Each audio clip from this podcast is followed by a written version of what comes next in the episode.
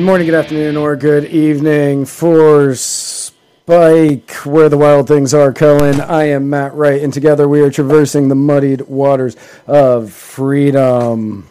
Hey, everybody. What's going on? Uh, first and foremost, allow me to thank Low Tide Kava Bar for the kava that I'm drinking on today's episode.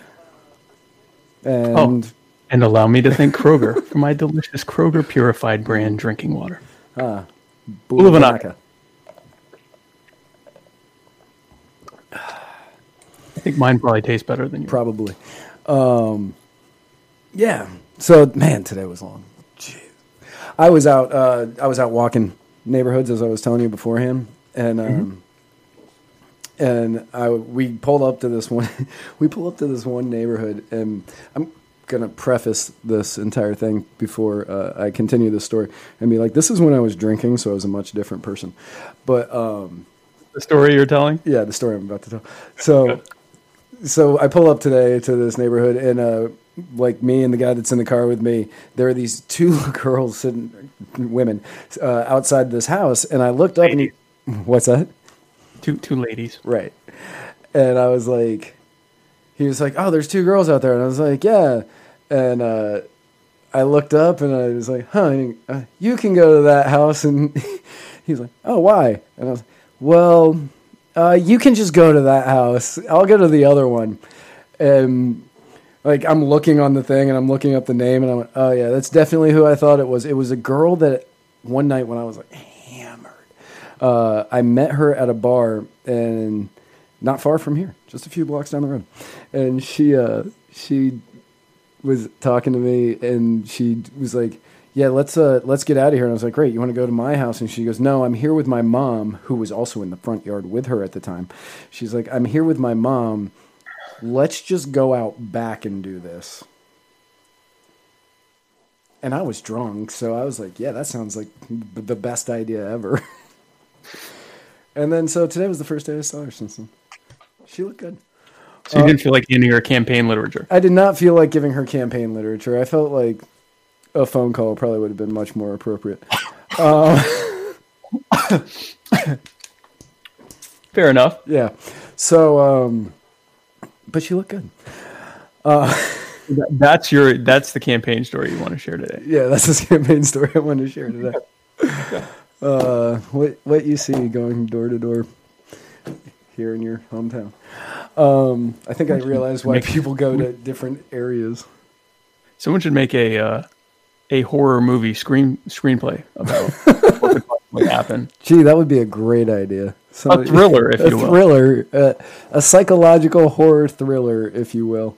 with um with with um, assault, with various forms of assault. In it. various forms of assault and anger We could get in right on that. third wave feminism um uh so yeah that was that was my day um he was like why don't you want to go over there she's cute and i was like oh yeah i know you want her number i'll give it to you uh You Yeah. can use it. yeah I never did. I I won't ever use it. Um, but yeah. Uh, so uh, speaking of assault, Geoffrey Rush. Yeah, speaking of sexual questionable sexual choices. right, Academy Award-winning Geoffrey Rush, who won Best Actor back in 1997 for the movie Shine, which personally I think is a travesty because even though I'm not the biggest Tom Cruise fan, he deserved it for Jerry Maguire that year. I'm For just 1970, yeah, that was good. That was my favorite. Are we saying 1979? 1997. 1997. Yeah. That would be the year of Jerry Maguire. Okay, good. Never mind. Go well, ahead. 96. Jerry Maguire came out. I can't believe I know this. Jerry Maguire came out on December 13th, 1996. And Good move. yeah, great movie. Love that movie. Not seen Fine, so I can't judge. Yeah. Um, show me the money. Love that movie. Um, but uh, everyone knew he was a Scientologist. Right, yeah, that was when he was still kind of normal. Yeah. he was still with Nicole Kidman, and it seemed age appropriate and um, stuff. Um, he wasn't jumping up and down on couches in Oprah's house. Wasn't grabbing Oprah by the arms and shaking her physically. Right. Um, But uh, yeah, Geoffrey Rush uh, is has been accused of sexual assault, which appears to be stemming from a text message emoji that he sent of the winky tongue out smiling face. I was there. Um, and I said, I, I can't believe that Geoffrey Rush just sent the winking smiley emoji, the Wink- semicolon uppercase P emoji Emoji to to unknown actress unknown there right next to unknown actress number seven on the cast list, whose um, name, whose name is who's, if I, think like yesterday this happened, whose name is obviously uh, whose name clearly is Eryn Jean Norvill, yep, Eryn Jean Norvill. one of my best friends. Was shocked. I was as shocked as anyone else was when they heard this. right? yeah. So uh, she she accused him of uh, sending this emoji, which made her, which made her feel uh, panicked and unsafe, and then accused him of while picking her up from the ground during rehearsals, Yeah. he ran his hand down her torso and traced.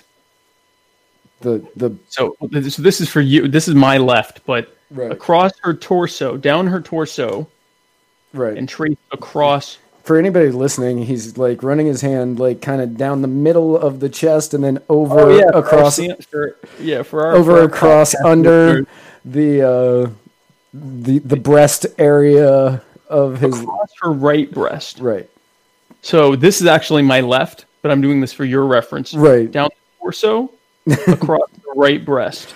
back and to the left Back back into and to the left my left, your right. um, you know, have we explored the possibility that Ted Cruz's dad actually did this to her? Because this is a total Rafael Cruz move, move right here. Down her torso, across the right breast. Now, Right. this seems less plausible for me because I don't. I'm not voluptuous. right This woman, who I know very well, is in fact it it, it appears pictured. I mean, I've got I've got face pictures. I don't have anything below below below the face on her, but uh, yeah, she called it inappropriate behavior. She said that she felt shamed from Mr. Rush, the Academy Award winning actor, who was only in that movie for about fifteen to twenty minutes. Um, I'm still. Gotta- I, gotta I don't know why I'm still bitter about this. Like I am still bitter that he beat Tom Cruise. And he was only in it 15, 20 minutes. Yeah, so it was about the it was about uh Shine, uh the the piano playing guy Shine. I don't Right. remember that guy's real name. It's Geoffrey Rush to me. Um and it's his entire life and then he comes in like towards the ends of the movie and he's only in the movie for like 15, 20, maybe 30 minutes tops and um and uh, he won best actor and I was like, "Wow, that's pretty impressive considering Tom Cruise was in every single scene of Jerry Maguire." Um, Killed every scene. he did. Murdered it. So good. Walks Now in and you have king. You have you have crowned a man who is sending out dirty emojis to people and tracing his hand under the torso. I feel as though the Academy of Motion Picture Arts uh, should rescind the Oscar given to Geoffrey Rush and give it retroactively to Tom Cruise for Jerry Maguire. I want to see that just to see how how that react. I just want to be able to say that that happened on the show next week. Yeah, and I Um, um, and I will finally rejoice because okay, so the re- I remember I actually know the reason I'm still bitter about it. So um, my first date with Becky, which apparently is an insult now. Uh, my first date with Becky was to see With an actual Becky. An actual Becky. Yeah, Becky. my first date with Becky was to go see Jerry Maguire on Mm. the day after opening day, which is why I also know the opening day because I was a very lonely teenager, much as I am now, and um, except not a teenager, um, and uh, and so I remember going on our first date, and we went out for a while, and um, then we broke up, and I was all brokenhearted and sad, as you know you are with your first loves kind of stuff. And I remember watching the Academy Awards, and Jerry Maguire was uh, nominated for Best Picture, Best Actor, Best Director, Best Supporting Actor, Best Screenplay. And I said, if it wins any, if it wins three of these awards, we're going to get back together. Don't know why I picked three, but I did. Uh, and it won one for Cuba Gooding Jr., who apparently decided to stop acting after that. Um, Stop acting well. Right. Um, so, so it wasn't like it was close though. It wasn't like it was just two, and then Geoffrey Rush screwed you up. I mean, you were. It wasn't. You said three, but it was one. So it wasn't like you were one off. Right. Yeah. No, I was I was two off, but I've always taken that one personally. Especially okay, and the English Patient won Best Picture that year. And anybody who's seen the English Patient, that movie was so boring. Like, how did you sit through the entire thing if you've seen it? Like, I did not like the English Patient. yeah, it, I don't like that movie. I didn't like it before it won Best Picture. It's boring, It's stupid. Yeah. No, Jerry Maguire, Tom Cruise has, even in the movies where he's insane. we, we don't like Tom. What I shouldn't say that. America's come to not like Tom Cruise because he's nuts and combative and uh, and hasn't run for president yet. Um, but he, uh, you know, if you know what I mean. Uh, but uh, he's a really good actor, and he's even in the garbage movies he plays and he's good. Like he did this movie where, um, he was a, uh, he was a fighter pilot in like the future, but it turned out that he actually was just one of many clones. Oh, Day After Tomorrow. probably. And and that there was this um uh, hive uh that was in the i don't remember all the details. I was only half watching it uh, with my wife. But um he was good in that. And that was a garbage movie. It's great uh effects uh That had he- Jeremy Piven in it, right? did it it had morgan freeman I think. Anyway, I don't know. anyway, uh, he was good in that. Like he's in stupid movies that he's good in. He's good in like the Mission Impossible movies, which you don't have to act well to be in those types of movies. Like if you look at the Fast and Furious movie, no one is delivering Oscar-worthy performances in those. I mean, they're all right, but they're not. They're what they are. What they are. Right. And he's good in those. The fact that he doesn't have an Oscar is a travesty on the entire industry. Right. And I mean, he should have won for Jerry Maguire, personally, in my, you know, obviously, in my personal opinion. And he should have won Best Supporting Actor for Magnolia in 1999 at the 2000 uh, awards. But he lost that to frickin' Sir Michael Caine for the abortion movie. Oh, is that the same year as the abortion movie? Yeah, as this, uh, Cider House Rules. Cider House Rules. Yeah. See, So, it's not right. It's not yeah. right. And I'm not a fan of, of Tom Cruise or of Scientology, but I not this is not right. This isn't right. And look and now look. You've you've given to Geoffrey Rush, who's going around sliding in girls' DMs with eggplant with, pics, with winky face emojis, winky emojis. I bet I bet next panting winky face emojis. winky faced emojis with the tongue sticking out, followed no doubt by the eggplant and the, the water squirting. And I'm sure, well, that's a bombshell testimony tomorrow. And and then he's I don't know why I keep doing this. He's he's he's then he he's accosting young women, impressionable young women trying to get a start in the world of I guess in this case theater, and he's dragging his hand Down, down. all of this across- all of this could have been avoided and possibly even tom cruise's crazy scientology stuff if you would have just given him an oscar how do we know that Tom Cruise wasn't radicalized by that obvious slight, and that conversely, Geoffrey Rush took it to his head and said, "I'm now Oscar award winner Geoffrey Rush. I show up for 15 minutes and get an Oscar." So of course, oh hey, here's a beautiful woman. I'm gonna run my hand down your torso and then across the right side of your breast. so this is your fault, America. it is it's, i mean and it, mainly it's the academy's fault more than anything else in my But who tolerates the existence of the Academy? right us the people The world. Great job, the world. right This is on your hands. Speaking of absolutely insane and uh, uh, people in Hollywood who make questionable decisions. Kanye West.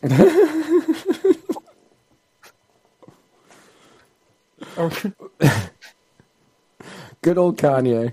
Kanye West, musical genius, and I don't say that. I say, I say that unironically because I'm a big Kanye West fan when it comes to his music. He, uh, as some of you may have heard, uh, Kanye West, Yay, Yee, Yeezy, he's Yeezy? going by Yee. I don't Anyway, Kanye or Yay, I guess, is uh, so he's been very. Uh, I'm sure most of you know Kanye West has been meeting with Trump and saying that black people don't have to be Democrats and talking about uh, freeing Larry Hoover and uh, and making spaceships uh, with Apple With Apple. technology that Trump would fly in. We'd get rid of Air Force One, and he would fly Get rid of Air around in the solar powered Apple phone Apple plane, Apple plane. the iPlane. Yes. and which Trump looked at. Um, and so I guess a couple days ago it came out that uh, Kanye was going to be sponsoring a brand called Blexit, which is a play on words to Brexit, and it's basically going to be a campaign headed by Candace Owen, Yep. Owen who's going to your your your fiance, Right. Um, and yeah. who hashtag um, Matandis. yeah, hashtag Matandis, um, who is um, uh, it, it's geared towards convincing black people to not vote Democrat. I don't know if it's specifically or to leave the Democratic Party. I don't know if it's specifically to then join the Republican Party or just don't be a Democrat at the very least. Right. And I guess Kanye today came out saying he had nothing to do with that. Um, it was just a logo. He had been shown a logo by Candace um, that, and the designer of the logo didn't want their name associated with it, so she put his name on it. He had nothing to do with that, and he then went on a rant about supporting the troops and that he just wants to bring jobs and opportunity back to America. And then he ended it by saying that he's done with politics and that he just wants to focus on music, which he has said before. Right. But uh, That's until the next time. until the next time that he goes on, on a rant. So Kanye does, um, he goes on these very long, impressively long manic fits for anywhere from a few days to a couple months. And in this case, it was closer to a couple months. And he goes on these kind of, and, and because he's so, um, because he's a, you know, one of the, the, the most influential people in hip hop ever, and because he is such a dynamic figure, um, the media follows him along on his on his flights of fancy, and then he eventually calms back down and says, "No, no, no, no, I'm I'm just going to back off for a bit," and he does, and then he comes back later. So we're we're seeing the the natural pattern of Kanye West. Yeah. I just want to bring it up because Candace Owens is part of it. and uh, we haven't done a hashtag Matandis in a while, so I mean, It's my turn, hashtag Matandis, I know. and that you know it's it, it it's lost a little steam, I know. that's okay. this is not a, a, a sprint; it's a marathon. It, it is a marathon. You get, you got to start out uh, you got to start out low when trying to get a good hashtag campaign going and work your way up because they don't just pop up overnight. Exactly. Abraham Lincoln. Um, I forgot what it was. Oh, he uh, lost many hashtag campaigns Many hashtag campaigns. He before he became president. yep. Ton, tons of hashtag campaigns lost by Abraham Lincoln, and he said, "Don't worry, just keep putting out the hashtags." Putting the same hashtag up, and eventually it'll catch on. And if anyone is against it, I'll throw them in jail. Four hashtags and seven hundred tweets ago. Ex- Famous, famous Abraham Lincoln. Famous Abraham Lincoln quotes. hashtag Gettysburg, and that was a, that was another big one. Um, so so we're just gonna keep plugging away at it. But uh, yeah, Kanye. Um, Hashtag Africa or Haiti. Um, and uh, uh, so this is I'm, Kanye will be back um, with something else equally out there. Yeah. But uh, I just like, and I've said this before on the show and in general, I like when someone, even if I don't agree with what they said, if they just say something that isn't the standard issue, acceptable pop culture opinion, like Mohammed Shaker's ex girlfriend Taylor Swift did with her, you know, we have to vote for the Democrat because there's some respect for the rights of uh, just go on and on. And and and you know whatever the what's considered the polite you know quote unquote politically correct thing to say. Anytime someone says something other than that, unless it's you know quote wanting genocide or something like that, obviously not. But if it's you know other than that, if even if it's crazy or I disagree with it, just the fact that he said something that was outside of what you're allowed, what to, you're say, allowed to say. and immediately back off. I will always respect Kanye West for that. Right. Um, Now, is Kanye is Kanye West um, the one that uh, produces Eminem?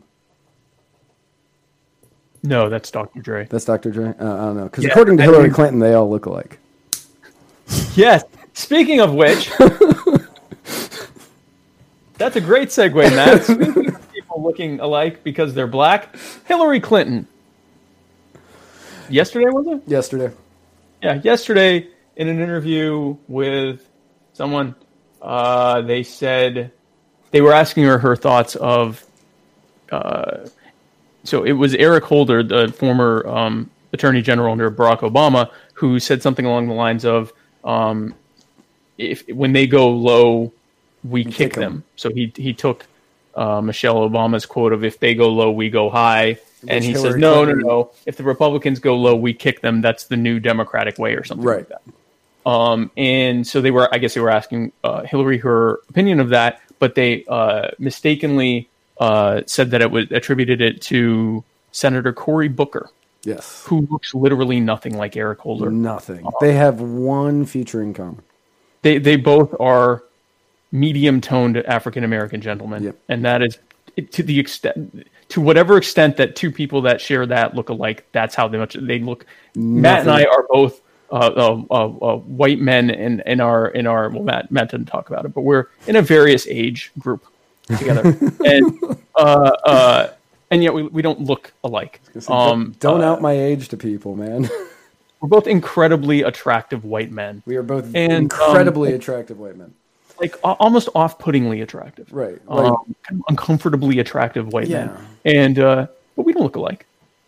Intimidating, so- intimidatingly attractive. Some Yes, exactly. A lot of the Yeah. people don't watch the show just because they come on and they're like, "Whoa, a little bit too much," and they back it. They, they, it, it, makes them feel uncomfortable and makes them question things. And I get it. I get it. You know, sometimes we're not all there. Um, Cory Booker. Cory so, um, so she says uh, that it was Cory Booker that says it, and Hillary says, "No, no, no, Eric Holder." And the lady was like, "Oh, I'm sorry." And Hillary says something like, "Well, that's okay. They all look alike." Hillary Clinton, everyone. And while the the interviewer, I believe, immediately said, "No, they don't." Yes, yeah. Hillary, uh, the whatever her name was, was like, "No, they don't." Like, and the interviewer immediately is like, "No, that's Yeah. not right." no, no, no, no, they don't, because she knew where this was going to go. Yeah, it has. And Hillary made a joke, uh, something like, "Oh, uh, Mark Zuckerberg told me to do that." I guess that woman had had a weird interview with Mark Zuckerberg the day before or the week before, or whatever. Right. Anyway, so so it was. I mean, obviously, it was Hillary's attempt at a joke, um, and she's joked uncomfortably before. She had made a joke about uh, Native Indians versus East Indian, like Asian Indians, and I think there was a reference to like st- um, 7-Elevens or something like that. Like, I mean, she she she she's trying to make a joke, right. and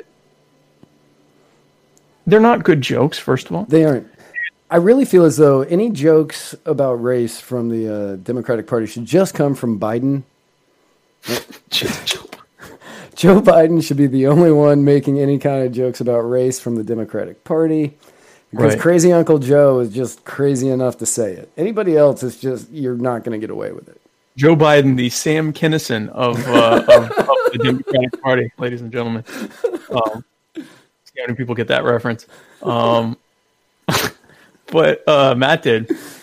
Uh, so, um, but yeah, he uh, he would be good for that. So my thing is, first of all, Hillary putting us. Well, there's two things here. What first is you don't get to call everyone racist um, and bigoted and you know transphobic and everything else, uh, and then uh, turn around and um, make fairly uncomfortable, not funny racial jokes. Right. Um, you don't get to do that without getting uh, lamp. I mean, you can. You have the right. She has the right to say that. But um, whatever scorn she gets is is thoroughly deserved.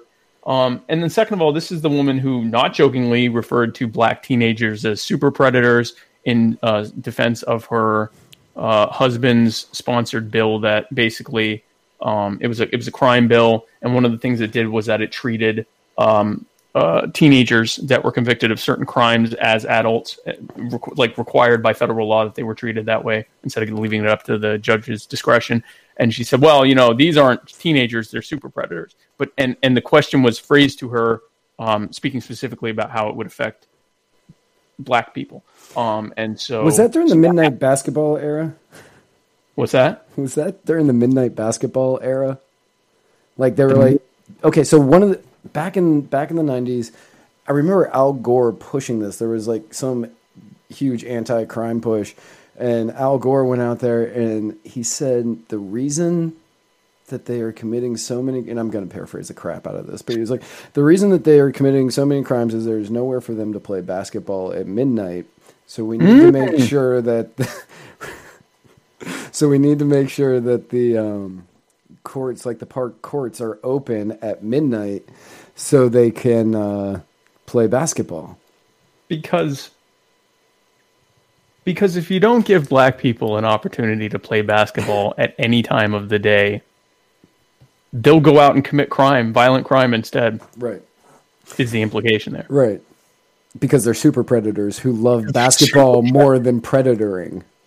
and there's nothing who yeah but they did exactly their love for predator of, of, of, preying upon everyone around them is uh, surpassed only by their love for basketball at all time um, right that's a comfortable thing to say um, i'm really hoping that someone didn't just tune in 10 seconds ago and and and give us an opportunity to put that in context right yeah um, hit rewind if you can hit rewind if this allows you to rewind or just you know just just believe us when we say that, that we don't mean that. right.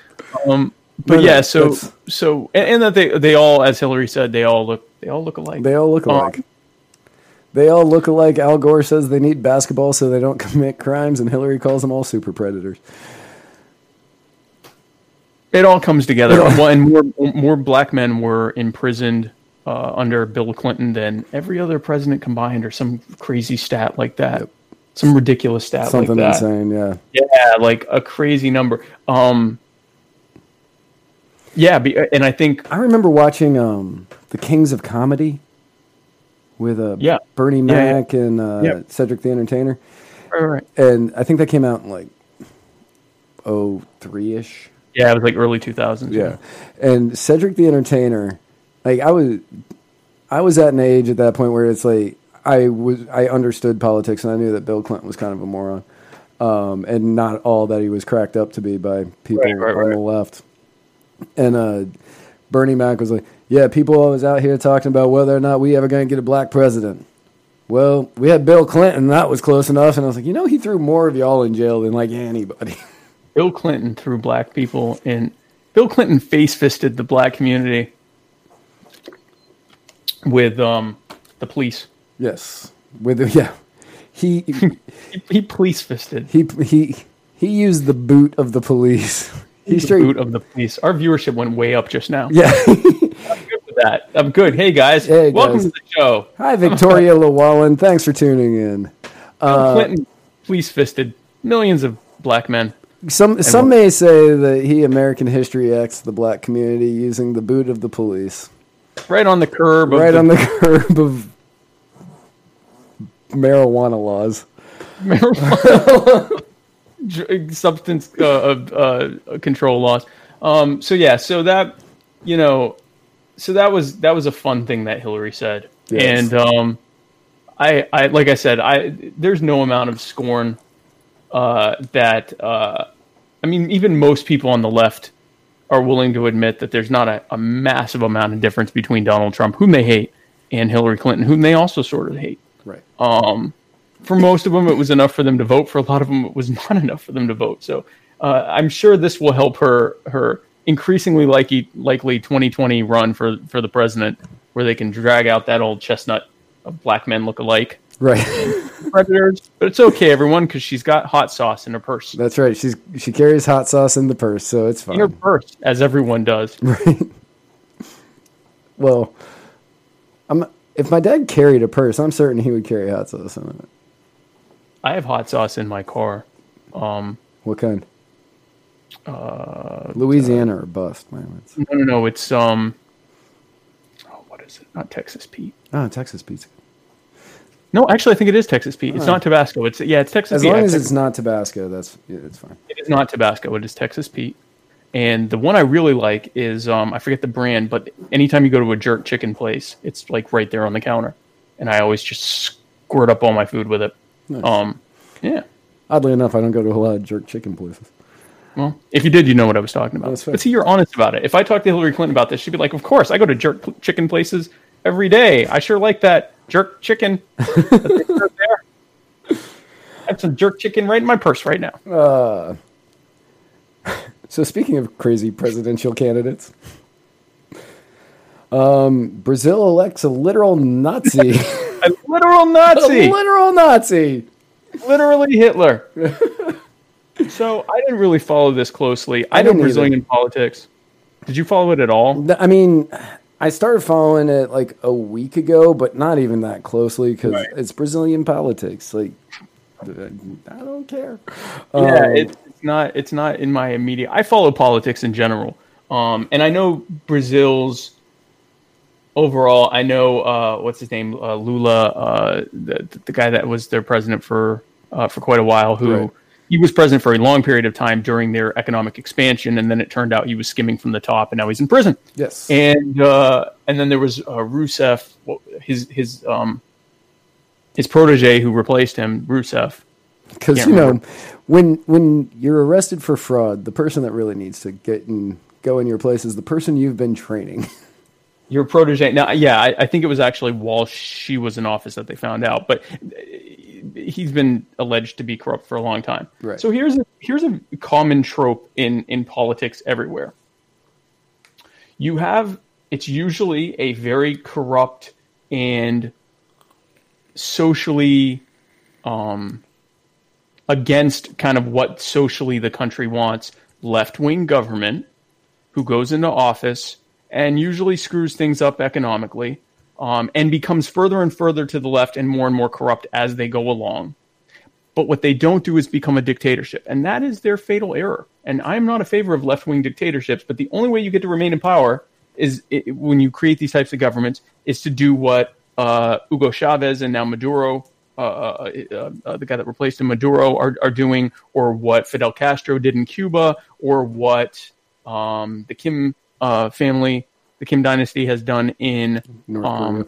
in North Korea, um, or what the Soviets did, or any of that. When you just are like, "Hey guys, keep voting for us," what ends up happening is that the people get so sick and tired. The the, the voting public becomes so sick and tired um, of you and of what you've done to their country and their finances and their society that they vote in people who actively campaign on hurting you specifically.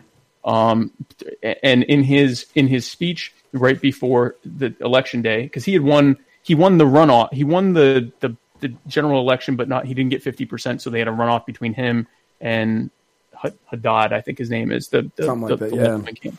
What's that? I re- yeah, I read it a few days ago. It's something like yeah, Haddad ish. Yeah, Had- Haddad and uh, uh, Jair uh, Bolsonaro is is, is the, the guy who won's name, and he he gave a speech the day before where he said basically that the leftists can either be expelled or destroyed, um, and uh, the voters said yeah to that, and he won with like fifty six percent of the vote or something like that, um, and so.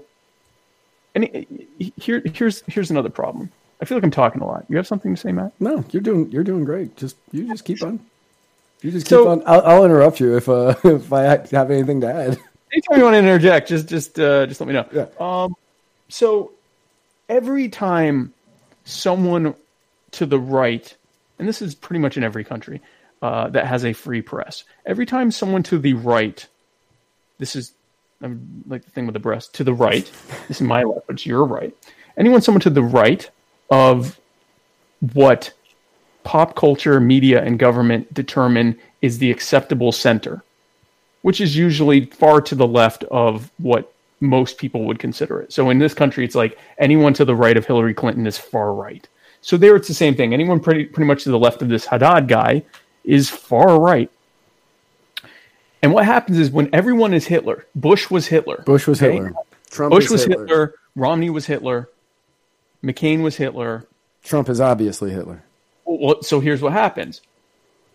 Now you get a guy like Trump whose rhetoric, uh, if not his policy, because his policy is pretty much the same as everyone else before him, but his rhetoric is so far out. I mean, he's literally encouraging his supporters to attack people, uh, promising to pay their you know attorney's fees if they beat someone up, uh, telling cops to you know rough up people when they arrest them. Like, I mean, so you've got just the beginning of someone really talking in a in a truly nakedly authoritarian way. Now you call him a far right literal Nazi. You've already desensitized people to Dude, that. It's right. Like, it's been desensitized. If you keep calling someone Nazi, Nazi, Nazi, Nazi, Nazi, now what happen? Two things happen. One, someone can come in and be, and I'm not calling Trump a Nazi, but you can you can progressively get in people who are closer and closer to being a literal Nazi.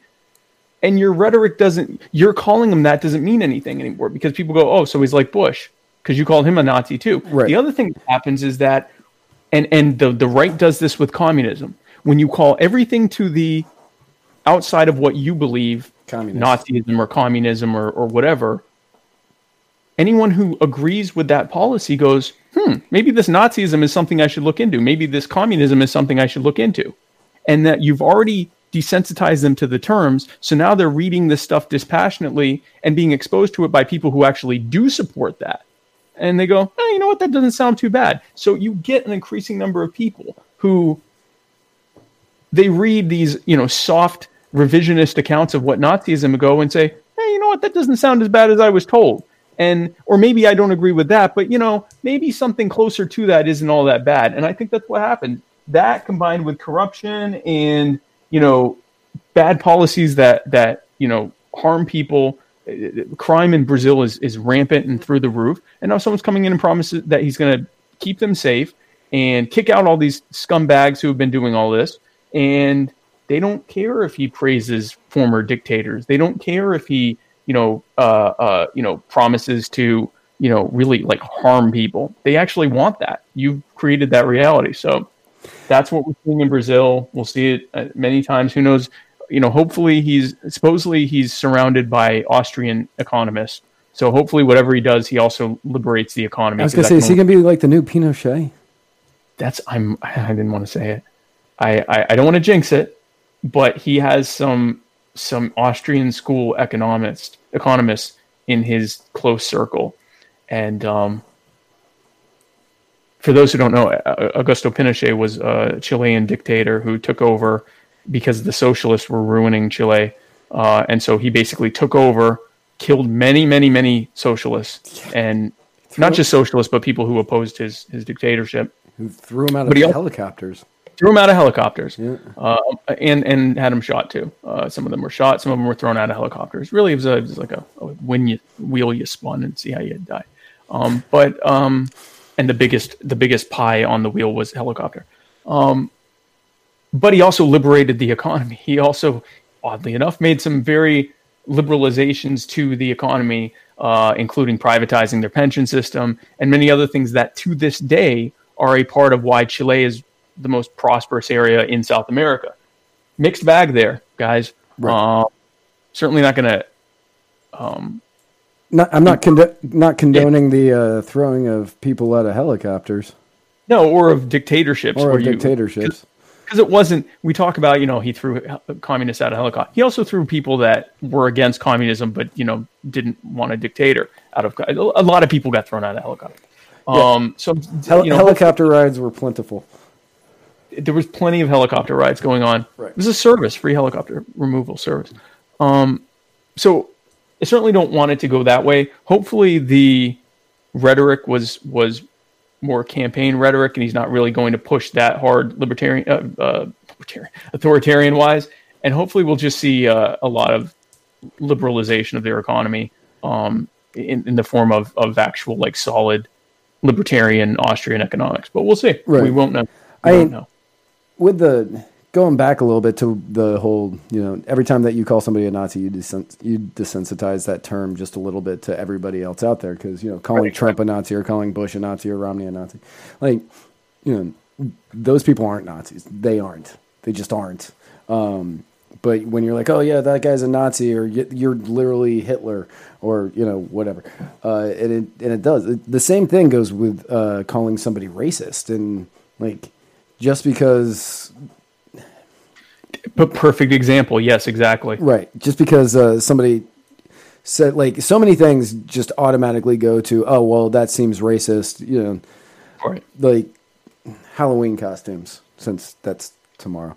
Um, Halloween costumes. It's like if a five year old girl wants to dress up as Moana, and I think Moana was the girl, and Yeah. Go on. Okay. I never saw the movie. I didn't know if that was the guy or that was the girl. Um, Right, so if little girls want to dress up as Moana and, you know, like that's not cultural appropriation. That's not racist in my own personal opinion. It's it's a little girl dressing up like Moana. Exactly. And, and then, what, then what happens is you desensitize people until that guy that showed up at the thing at the mall, dressed up like Hitler, or dressed up like an SS soldier, and he's got his kids dressed up like Hitler and presumably Eva Braun, and well, that's racist. Yeah, that I, I'm with you on that one. That's racist, or at the very least, that well, was you he know- white? what's that? Was he white? He was definitely white. well, I mean, is it racist? He's dressed up as a white guy. I, well, it wasn't cultural appropriate. he was definitely using his own culture there. I don't know if trying- but um. So I will give you that, Matt. It was definitely not cultural appro- appropriation. He was definitely embracing white culture, um, to the fullest extent that to the one can. fullest extent. Like I have a friend, I have a friend uh, who's really left, like really, really left. She, but you know, wonderful person. I care about her very deeply. And one year she went for her Halloween as a sexy Hitler, and I wasn't even mad at her. she pulled it off really well. So that's the other thing is that 10, 15 years ago, people were like, Halloween became a day that people could do the most offensive stuff, and everyone was like, "It's Halloween," and it, it that has changed. Where Right. now it's like, I mean, it's still happening. I saw someone that posted, um, he went as Aladdin. Well, he's Puerto Rican, so he didn't like put on any kind of. He just dressed up like Aladdin. He he But didn't do brown face, He didn't have to do brown face because he's he's Puerto Rican. right? Um, which I shouldn't say that there are white Puerto Ricans. Um, but he's he's he's not. There are also He's black Puerto Ricans. I mean, you know, there's Oh yeah, yeah, there's yeah. a whole so spectrum. he is a a, a uh, when you think stereotypically of a Hispanic gentleman, he's He's that. he that yeah. And so he did not have to change anything to do Aladdin. But then some other woman dressed up, some other guy dressed up as I'm not 100 percent sure what he was, but he had exposed um, female breasts, and people kept touching them. And it's one of those things that like this is what happens at these Halloween parties, and now people are more offended. But yeah, Hitler, Hitler's crossing. I, I would say Hitler crosses a little bit of a line there, especially dressing a kid up as Hitler. Yeah, dressing Um, a child up as Hitler, it, it, it's on the line. Of, You're uh, definitely crossing the line there. yeah. You're at least on a line. if he there's was dressing up as Hitler, like technically Halloween is supposed to be scary, and Hitler could be considered one of the scariest people who's ever lived. And it's like dressing up as Hannibal Lecter on a much larger scale. good point. You could say I'm dressing up as the most horrifying thing I could think of. Right. Are So you scared? You're a ghost. I'm Hitler. I'm Hitler. Um, so so yeah, but but when you're also you've got people in, that are debating the finer points of whether it's okay for a white kid to dress up as Moana or you know some other uh, non-white character, and it's like, and then then I saw someone who said that you that no one should dress up like Elsa from Frozen because it pushes the standard of white beauty. Yep, I've seen that one. Like, uh, I've seen don't dress up as like uh, Superman because it's ableist. Yep, I've seen you know don't dress up, don't dress up uh, as Native Americans because it's cultural appropriation. Like a lot of cultural appropriation. no one can do what Superman can do. No one, I have MS. Okay, I'm pulling that card. I've chosen to pull that card now, and here's why I'm pulling that card, folks. I'm not disabled, but I have MS, and I have difficulties as a result of that MS. I'm not offended. No one at no point does pre MS could I fly or shoot lasers out of my eyes or uh, make the time go back, make the world's time go back by spinning counter counter to the Earth's rotation. Which, real quick, since you said that, everybody on Earth would have died in that instant. Like it, yeah. like everything, like gravity would have ceased to exist. Everybody would have, like. That made me. So, I remember I was like 13, going, "That doesn't make any sense." Yeah, yeah. No, that was that was uh, that was some, you know, that was a little bit of creative license there. A little bit. We'll call it. A little bit. But ableist. Yeah. I don't even get. No one can. okay. I don't even know where to go with that. So yes. So when you have people saying insane things like that, you are desensitizing people uh, to the concept of it. I think they think that when you keep when you if you call everything Nazism, people go, "Oh no, oh that's Nazism." Well, then I just won't ever think of it again. But that's not what happens. People naturally test boundaries, and if you say this is the boundary, well, I'm already outside of the boundary.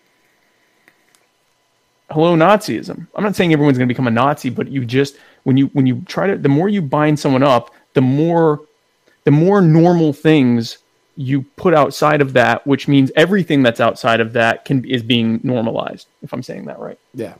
Um, but yeah, like, and you see that a lot. It's people always, people on the left and the right both do it. I'm not, I'm not singling anybody out uh, because everybody does it. Uh, libertarians are awful at it. It's like you disagree with me, you're a socialist. Like that's 100% what they do. You, know, you violated uh, the nap. You violated the nap. Which, again, if you ever violate my nap, I am going to be highly upset because I like sleeping. Um, no, I, you can't violate my nap. My nap is inviolable. but like everybody does it, and each time that you sit there and you yell at somebody, like you may call me a socialist because I'm a minarchist and you're an anarchist, right? And you're like, no, you're you're a socialist, like you you're dumbing down the term that is socialism and you're making right. it where it's not as important of a word anymore. And yep. same thing with racist, same thing with Nazi, same thing with like any term that you are using as an insult, if the person isn't genuinely a racist, a socialist, a Nazi, or whatever, you're dumbing it down and making that word less important than it was before. Right in talking to someone about statism, whether it's minarchism, whatever else, I can talk about my belief that when, once you create any reason to have forced association, that it can eventually creep into those, or, or does historically creep into those worst things. That's different than me saying, Matt, you're a socialist, right? Or you're a you're a communist, or you're a Nazi, or whatever. Because I'd have to call you a monarchist for that matter. I'd have to call you every form of statism from you know you know, voluntary fee based service minarchism, which is basically where you are, to, you know, full on prison planet, you know, worldwide domination of every aspect of, of your, you know, life with, you know, like Big Brother level government. Right. 1984, um, 1984 level government. Good old um, George. Right. Exactly. So I, I can't, I'm not going to do that. People do do that though, and they're just as silly as the left calling everyone racist. I just want to go through some of these comments. Uh, Tom Arnold, uh, who is running for Senate for the Libertarian Party for 2020, uh, U.S. Hmm. Senate, says Joe Biden, the Geoffrey Rush of politics. Yes. Way to bring that all together, Tom. I like that. That's nice. That we need nice. to have you on, Tom, because you. Yes. Yes. The Geoffrey. I will. I'm. I am with that. Je- if if if Joe Biden sends emojis, I don't want to see them. I don't want to see them. I know what Joe Biden emojis are. I can't even imagine what a Joe Biden emoji you, gram must be like. You know, it's a picture of like the child in an eggplant, like like the baby yeah. and an eggplant. And an eggplant. I can see that. Yeah. So yeah, and then someone else wrote. He only sends those to Bill Clinton though, because you know they get that joke. Um, they do get that joke. He probably sent a lot of inappropriate stuff to to Obama. Um, so someone else said, I know Kanye is cool or whatever now, but he is still a big piece of shit in my book. Let's not forget he should have a place in the Bible. Oh yeah, he said something about he should there should be something in the Bible about him, and he crashed. Whoever that was, Taylor Swift Music Award. Kanye is a turd. Yeah, I'd forgotten about the Bible thing. So I mean, he is as a. I don't even see that comment on mine. That's weird. Uh, Michael Clark.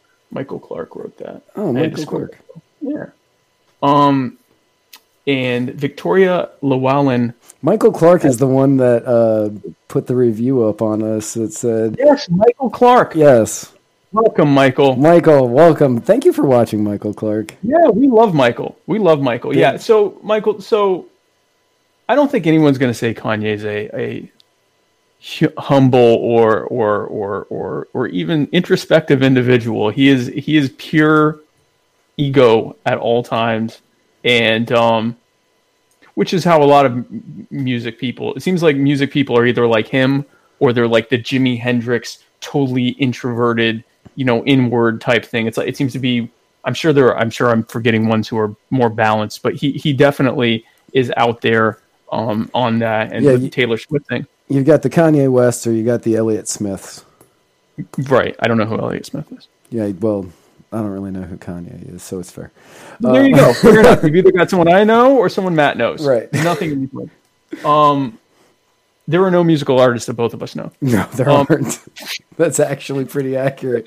probably very true, unfortunately. Um, but my only thing is this: so you you you examine that whole where Kanye interrupted Taylor, and Kanye's out talking about you know freeing uh, wrongfully imprisoned people, and uh, Taylor's telling you to vote uh, Democrat. Yep. So I don't, I don't, I'm, you know, yeah. going back in time, I'm like, yeah, Kanye, Beyonce should have won this award. I don't think but, he went about it the right way. And Taylor Lautner, let's just take a minute to remember him for standing next for standing next to his girlfriend while Kanye West took the mic from her and he just stood there. Yeah, where's your where's your werewolf powers now, Taylor? You lost a lot. There were a lot fewer team. Not Edward. Edward was the vampire. What's his name? Uh, Jacob. Jacob. You lost some Team Jacob. I am there. so embarrassed that I knew that. I've never even seen those movies or read those books, and I knew that. Oh, I've watched them all. My wife has shown them all to me. So I that's I'm embarrassed that I didn't know. Um, they're actually not bad. I mean, it is it is what it is. It's a angsty teen rom com with vampires. With vampires. Um, it is what it is. But um, but yeah. So you lost some some Team Jacob people, not the least of which was me. Right. Taylor. You could you could have been there for. You got all swole up for the movie. Jacob LaBelle, yeah, Jacob LaBelle still still here. He's one of the real ones. Thank you, Jacob LaBelle. Thank you, Jacob. Jacob, you are the reason why um everyone can hear us. Yes, you are. Thank you for that. That was uh that was helpful. That was Victoria. Llewellyn. Llewellyn. She waved. Yeah, hi, Victoria. Hi. hi. Um. Yeah. So. Um. Speaking of speaking of crazy people. Uh, Let me look at my notes. So we have a uh, Donald Trump today. Oh yeah, yeah. Donald Trump today wants to make it so the uh, former co-host of the Muddied Waters of Freedom, inclu- and actually the current co- hosts of the Muddied Waters of Freedom. Yeah, everyone, everyone, pretty much every anybody watching really, uh, are no longer considered American citizens. Yeah, I. Right. So he wants to get rid of birthright citizenship. Right. The reasoning being that, you he, know, uh, he he didn't say it, but you know he was thinking, I'm tired of the anchor babies.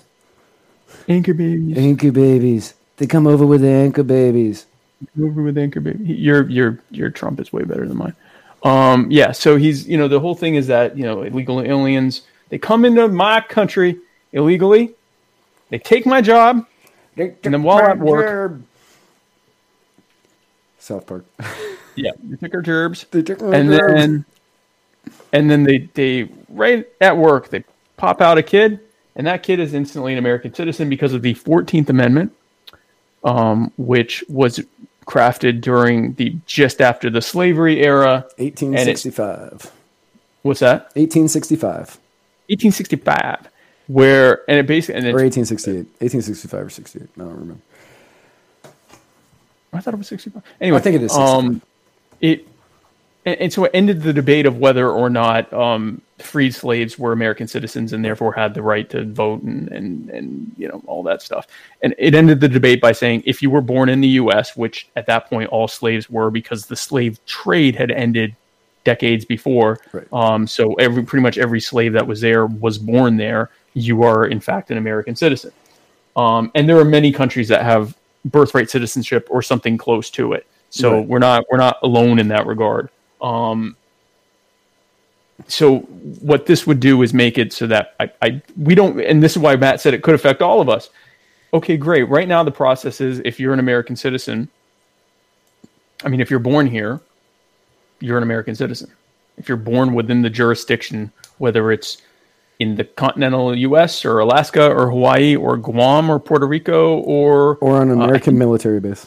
Yeah, or even on a military base or in, in an embassy, Yes. the U.S. embassy, you are a uh, U.S. citizen by virtue of your birth, and all you have to do is, if there's any question whether you were born here or not, just d- demonstrate with like a, I guess, a birth certificate that you were born there. Right. Uh, As we all could- remember from the Obama era with Donald exactly Trump. from, from that awesome debate, and then followed up by the Ted Cruz. Was he born on Thank you, Casey Neff. 1868, Was it 1868? according to Casey Neff. Well, Casey Neth, thank you so much. Thank you for fact checking us. Thank you, Casey. That's what you are all for. Because Steven does nothing. Steven does nothing around here. just sits there and we're like, when was that? And he's like, oh, I don't know. Oh, jerk. we're going to replace Steven as soon as, um, we have have money. money. um, right. Um, so anyway, we don't, so what does that get replaced with? Is it that your parents have to be citizens? Is it that they have to be here legally? Is it that they, we now all have to go through a naturalization process? Obviously not as babies, um, but is it that, you know, And at what point do you get kicked out if you haven't gone through the naturalization process? Right. So now instead of drafting people and saying you can't vote if you don't sign up for selective service or get a job with the government or any of the things that you potentially could get in trouble if you don't do it, is it now you have to sign up for the I get to stay a citizenship, get to st- stay a citizen even though I'm, um, you know, 18 or you know I've been here my entire life.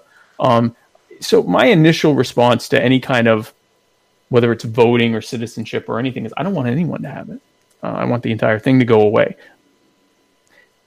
I understand the reality of voting. I'm still that way. Voting, there's no. I don't see a compelling uh, argument for allowing people to vote. anyone, um, without going down that wormhole. Right. I was like, let's not do that one today. Um, That's but- next week. Yeah, next week uh, when when Trump decides that certain people shouldn't vote. Right.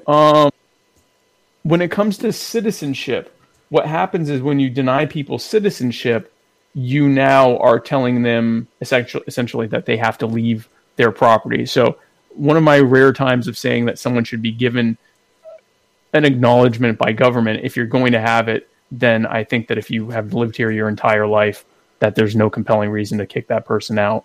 Um, I, my preferred way would be to dissolve the concept of citizenship, but that's a whole other subject. Um, if it is going to exist, I don't think that you should be telling people that they that they that they have to t- telling a 16 year old that's been here his entire life or her her entire life, uh, yeah, no, you got to go because your parents, you know, overstayed their visa or whatever. I, I I've got a big problem with that. And I'm, I'm going to say that uh, Jacob LaBelle just actually commented something that I was going to bring up. So thank you, Jacob LaBelle.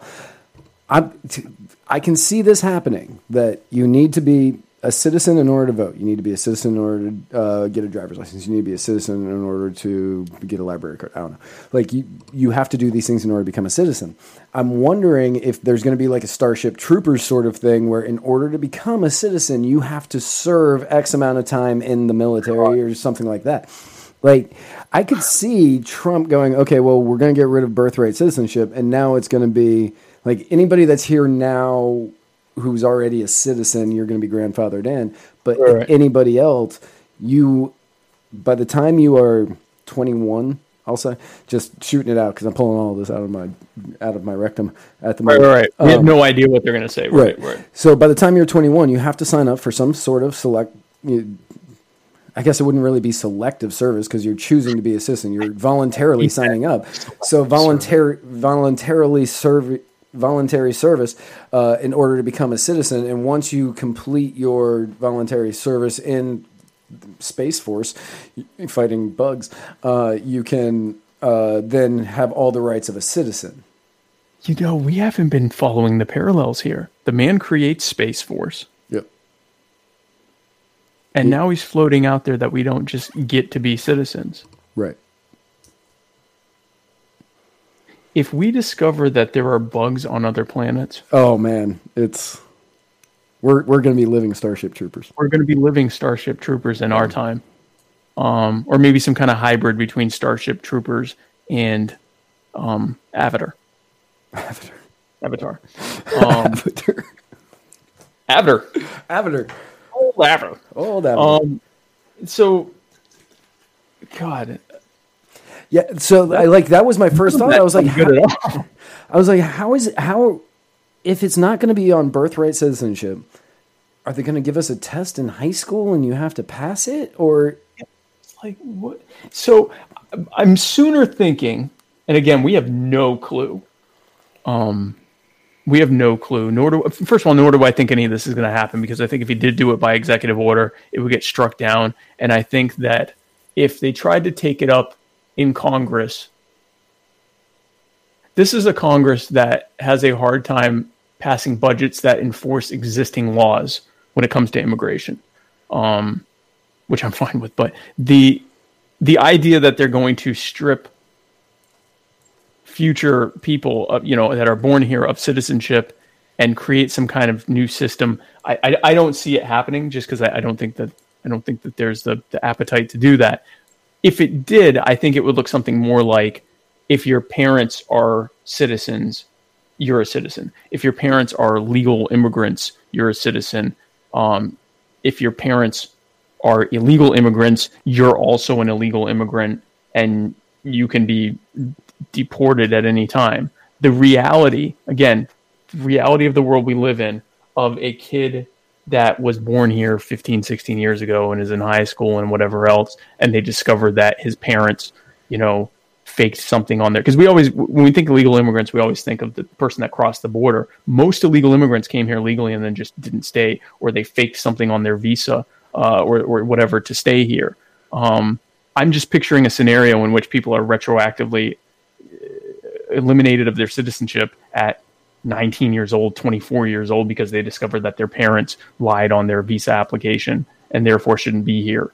Um, I, I just, I, I, I, you know, people get all excited at the idea of stopping the anchor babies, but I, I don't, I don't see how that actually plays out, and people tolerate it. But Yeah. we'll see.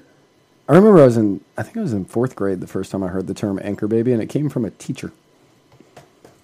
That was a, you know, I know it's now become an offensive term, but it was the whole I- idea was that I called that- Muhammad an anchor baby for months.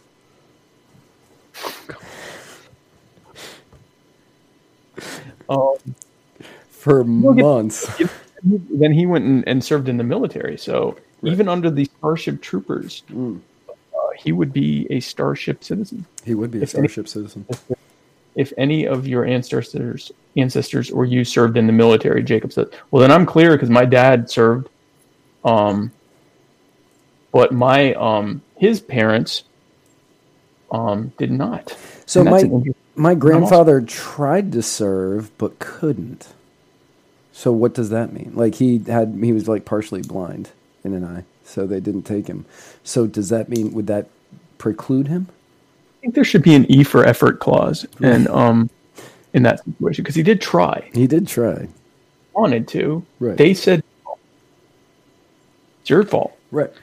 Um, yeah, I, I don't see how it plays out, but um, I, I do think I think they're going to zero in any kind of removing birthright citizenship is going to zero in on people that are in the country illegally because there's no appetite for making citizens do anything. Um, so uh, I, I don't see that happening. I think it's sooner that if you were if your parents were here illegally when you were born, then you're not illegal. You know, you have to go through whatever process to try to remain here legally. But again, everyone keeps thinking anchor babies. Imagine the scenario of someone who came here from wherever, Russia, um, France, whatever, Canada, and they what's that? Canada.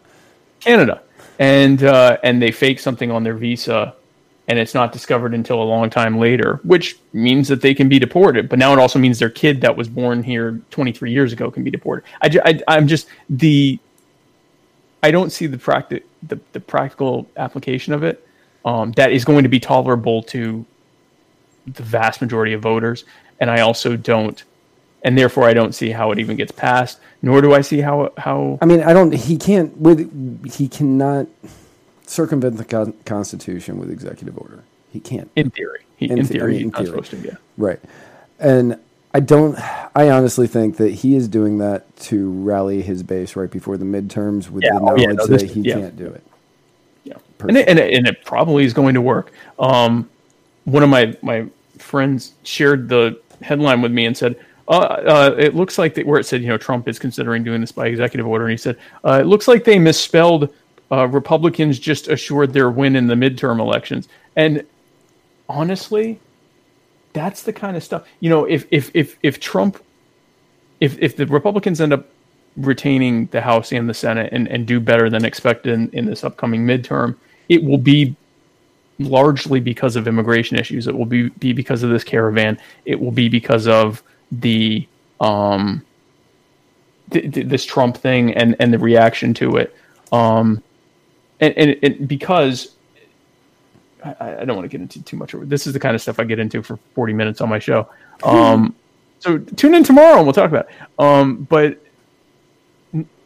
the the end result of statism and the zero sum economics that justify statism the the logical conclusion of that is these various forms of nationalism uh, national socialism national um, national Bolshevik. You know, we talk about Nazis, but not the Nazi Bols, the, the national Bolsheviks, which was essentially Stalinism.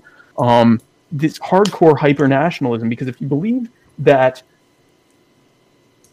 statism is presumed on two things one that the people on this side of the border matter than people on the other side and two that the um th- and that we need to be in forced association to protect us from them and two that there's only a fixed amount of resources and we need to you know pr- we need to use the state to to best distribute those resources that the market can never do it on its own well, if we believe that there's only a fixed amount of resources and that we matter that more than everyone else, then the, the, the only logical conclusion to that is that we need to protect ourselves and our people and our resources from these others. So, of course, so, you know, you don't have long term anyway, you don't have a state of society that doesn't eventually devolve into some form of nationalism.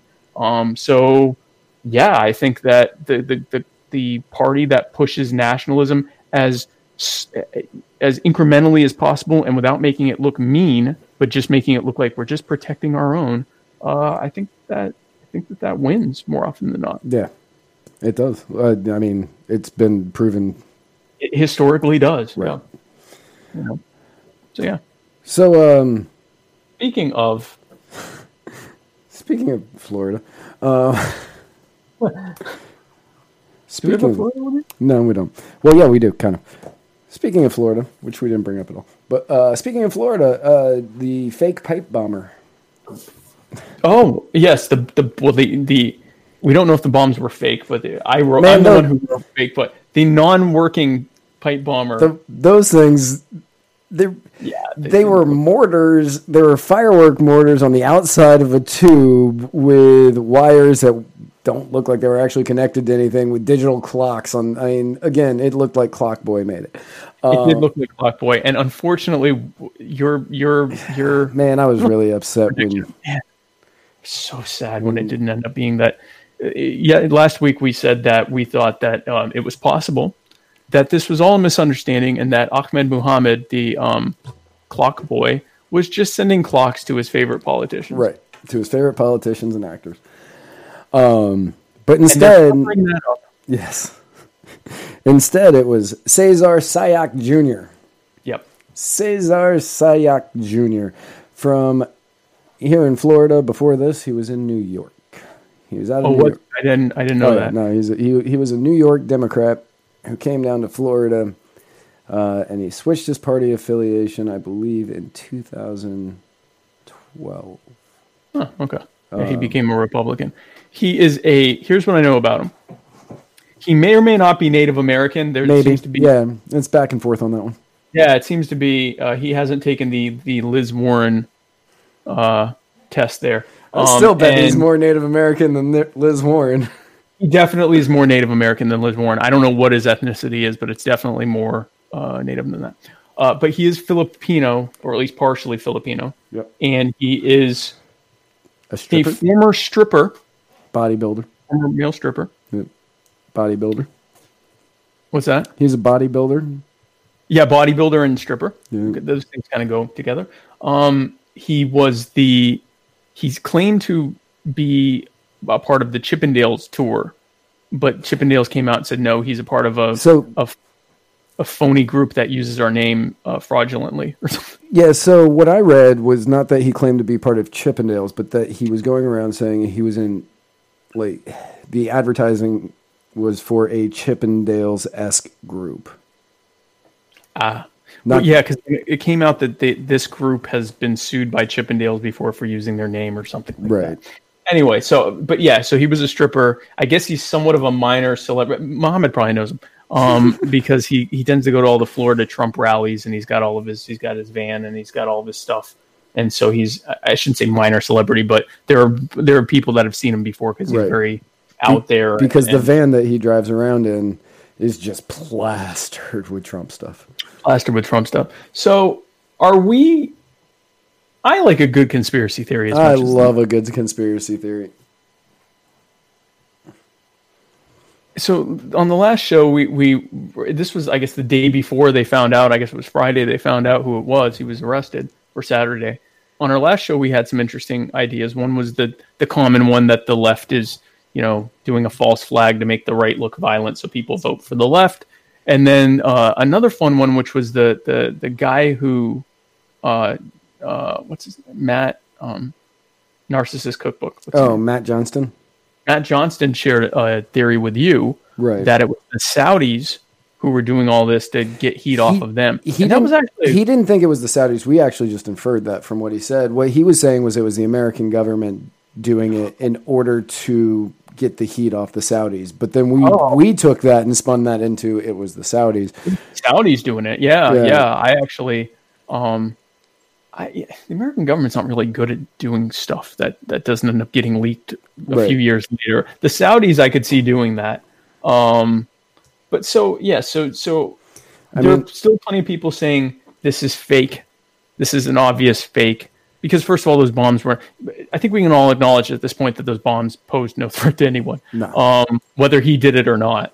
Um, but uh, whether he actually did it or not, I don't I, you know, I honestly don't have any doubt that he is the person that did it. I, I don't either. But I also don't have any doubt that, that someone could fake it. Like I really, it's truly one of those like and he seems like he's kind of out there, so like somebody could have done it knowing that he was out there and been like, "Oh no, that- Cesar Sayoc Jr. did it," and he'd be like, "Yeah, no, that was me." Of course, Right, so he has this crazy rap sheet of all these uh, Terroristic uh, criminal charges, Yeah, yeah, Um, including like death threats and, and all sorts of fun stuff. So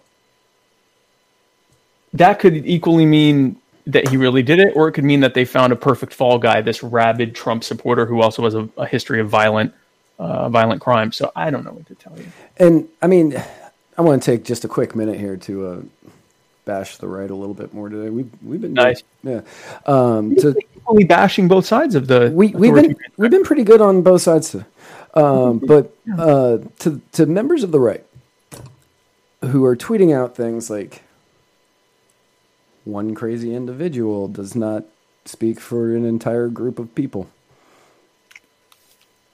Perhaps, just maybe, just maybe. we should uh, remember that logic uh, the next time somebody who is Muslim goes and shoots someplace up.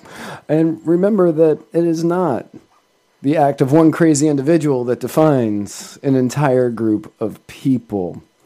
And a black or Hispanic gentleman does something violent is another example of not everyone as a as a as a group.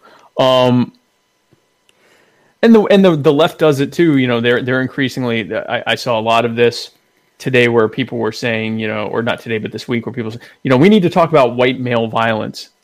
You know, because of these, because of the shooting in Pittsburgh, and and apparently because of Cesar Sayoc, noted Yeah. white male, noted white male Cesar Sayoc. who I mean, he's less white than George Zimmerman. Um, but No, they're, uh, they're about the same. they're roughly not. They're both. They're both. You can call them racist, or you could say that they're anti whatever, but they're certainly not white. Right. That I can tell you. Um, Do you know George Zimmerman went to my high school? Did he really? Yeah. Same year or No, he graduated. Uh, his brother, his older brother, was in my sister's year, and she's a couple years younger than me, and he graduated two years after that. noted Florida man No, George? Virginia. I still say to this day, if the man's name had been Jorge Sabata, we would have never heard of it. Yeah. I, I think that was purely people jumped on the idea of a white man having done something, and it was Right. like, That's why, like, they start calling him a white Hispanic, and I was like, I know that guy's brother. they even lightened some of the photos. Look, whether or not you agree with what went down with the the, the, the Trayvon Martin thing, how that went, um, and I think both sides generalized a lot. I think it was a lot more murky than either side wants to acknowledge. All that aside, that man was not white. George Zimmerman is not white. No one recognizes him or acknowledges him as white. He's No. a Hispanic guy with a with a with a uh, white name, white or Anglo-sounding name, Right. or actually technically German-sounding name. Um, he's anyway. Right. Uh, so The- yeah, so that happened. that, that that happened, and yeah, now they're doing the same thing with Cesar Sayoc Jr. Um,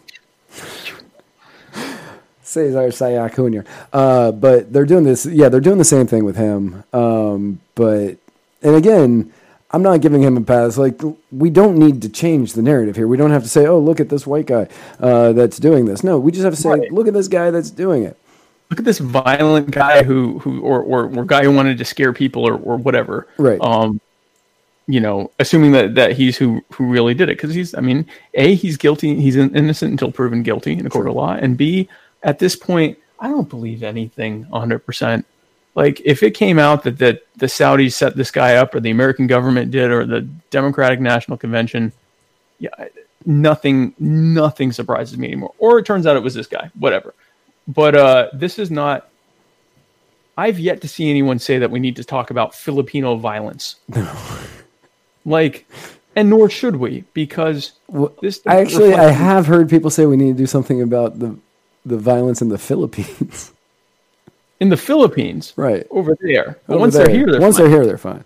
Once they're here, they're good. Um, but yeah, so I mean, it, it, it, if if he did this, it reflects on him. It reflects on his choices, not Not not MAGA people.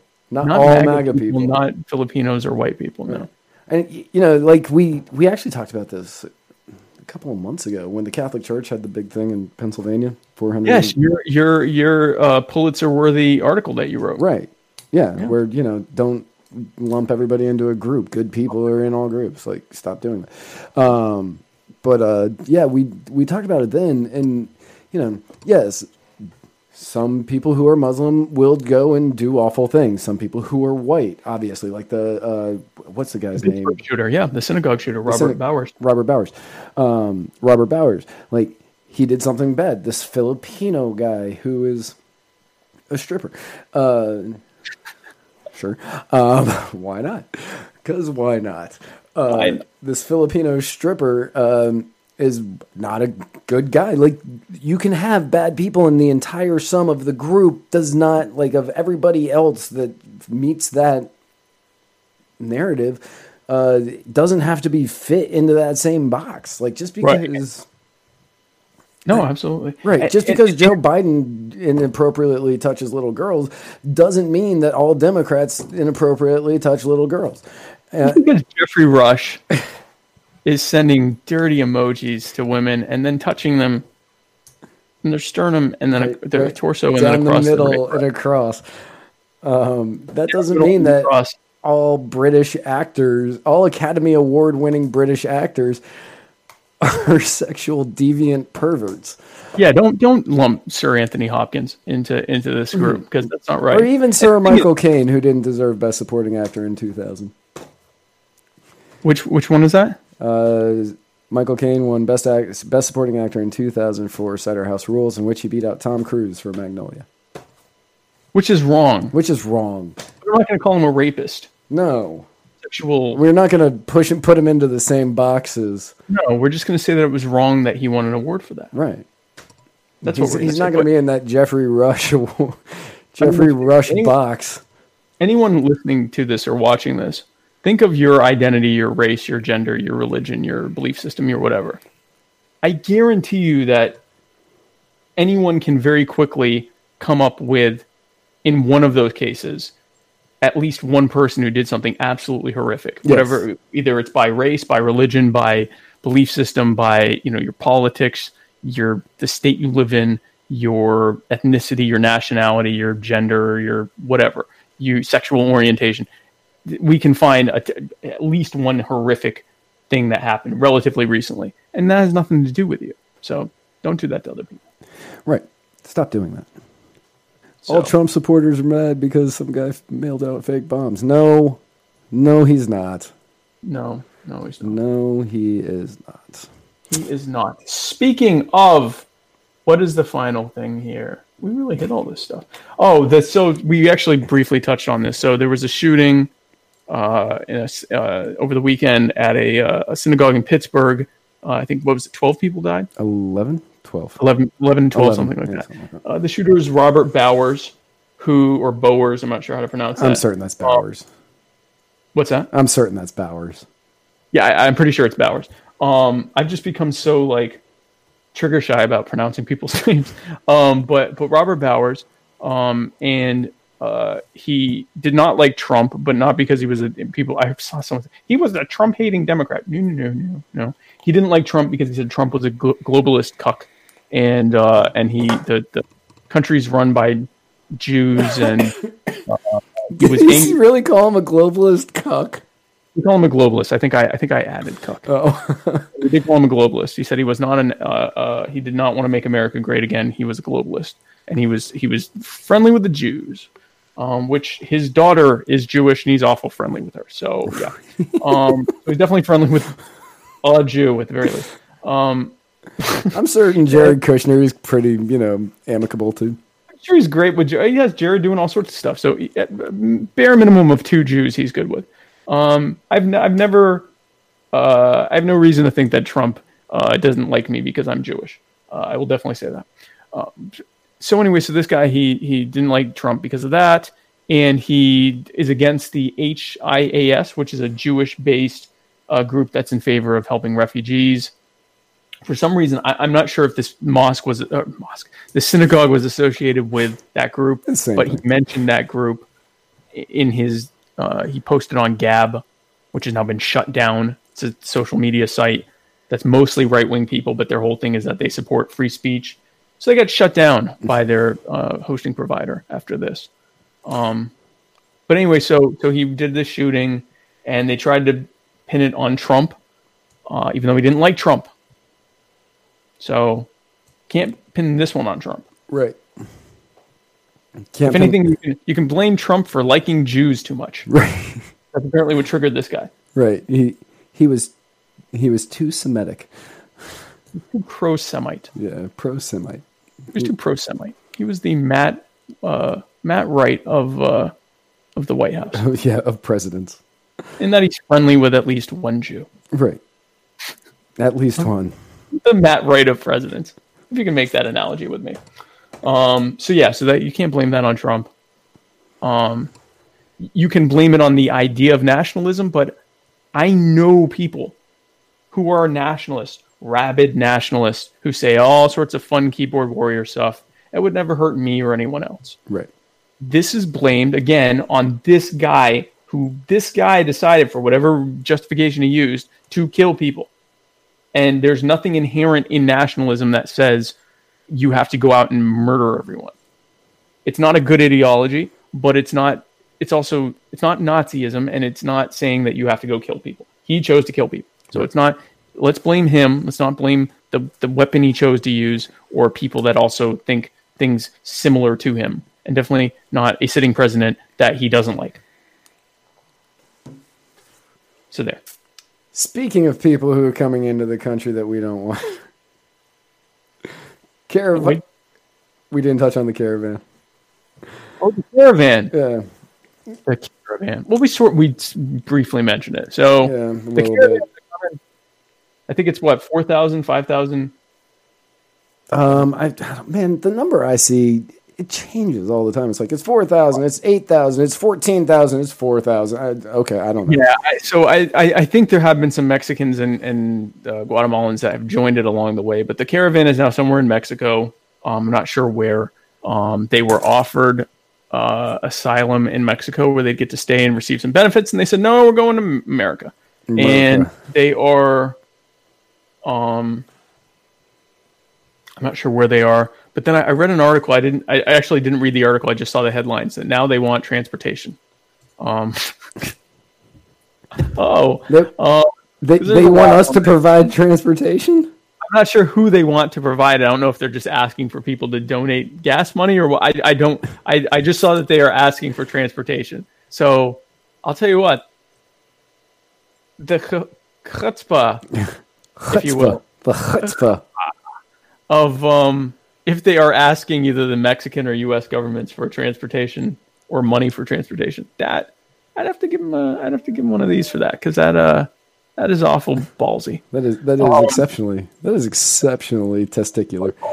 So it's when you consider that Trump has just sent, I think, 5,200 uh, military personnel to help with border security duties. They're not um, combat troops at the, you know, they're not at the border, you know, with turrets waiting to shoot everyone down. But they're they're there to, they're national guards to um, help with overall border enforcement, engineers, and uh, presumably to free up more border agents to do the actual like physical stuff. Right. Um, but and supposedly he's going to be sending more too. Um, so to then say, hey, can you can you bring us some jeeps or Humvees to, to help us come? I, I don't think that's what they're asking. I wish I had read it before this, but yeah, he uh, they look. You know, I'm I'm an anarchist, so if they want to come here, I don't really care. If they can find property where they're welcome, that's fine. Um, if there are people that want to hire them, host them, house them, I don't. Uh, I don't particularly care. That's me. Um, I don't want to pay for you to live here, uh, but I don't want to pay for anyone to live here. Like I, you know, I, I'm just as strongly like my if my neighbor has a kid, that's a cute kid. I'm not paying for him. Right. Um, so I, you And know, I'm the same way not with that cute anyway. what's that? It's probably not that cute of a kid anyway. It's ugly as hell. I don't want to pay for him. um, uh, you know, show me a cute kid and then we'll talk. But I, I don't bring an ugly kid around here and ask for you know, wick. God. Um, people watch this.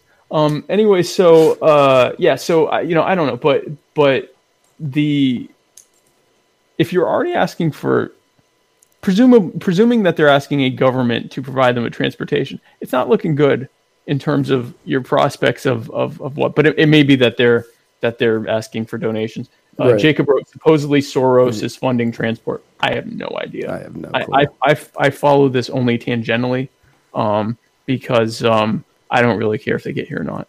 I'm not like that worried about it. Yeah. And I think it's an overblown thing. When you think of how many people cross the border illegally every day, I don't know that 3,000 is enough to even make a dent in that number for that day. No. I bet no. I can't imagine that it is. Hang on, I'm gonna I'm gonna look that up real quick. Um, but uh, yeah, everybody's been saying that you know the, this is a huge okay. Everybody's saying this is a huge political thing, which it is, and it's It is. and it's politically a huge thing. Yeah. politically it's a huge thing, and it's going to alter the uh, the the midterms immensely. Um, I don't think it's going to work out well for the Democrats personally, but that's just that's just me.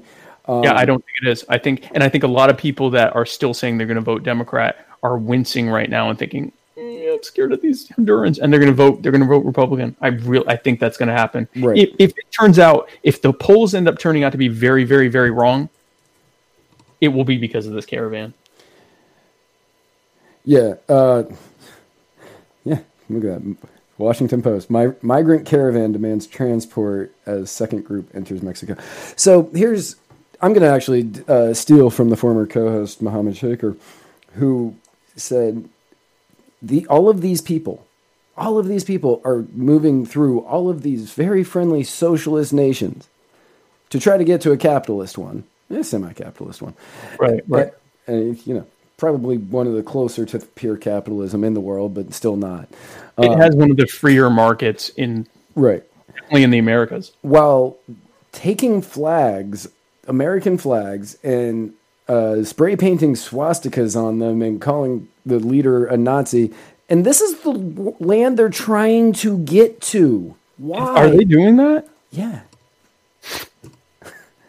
Let us in, you Nazis. Listen, so this is this is where the whole concept of nationalism breaks down because it's in many ways illogical. These people are still very much patriotic Hondurans. Yes.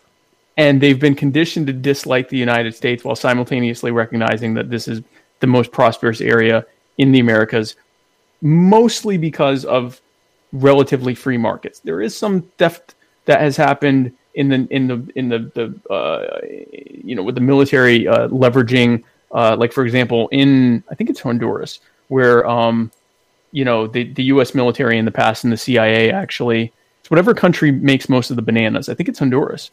Um, Yeah, I mean, that's where they're from, is Honduras. So. I- well, and I think this was Honduras where this happened. The CIA uh, introduced blight to destroy their banana crop, um, uh, unless they stayed, uh, you know, politically aligned with the U.S. So I mean, the, the U.S. is bullies. The U.S. government does a lot of bullying. The vast majority of U.S. wealth is as a result of relatively free markets. Increasingly less so, but for the most part, as free of a market as you can get on this side of the, the you know, in the in the Western Hemisphere or really any of the hemispheres.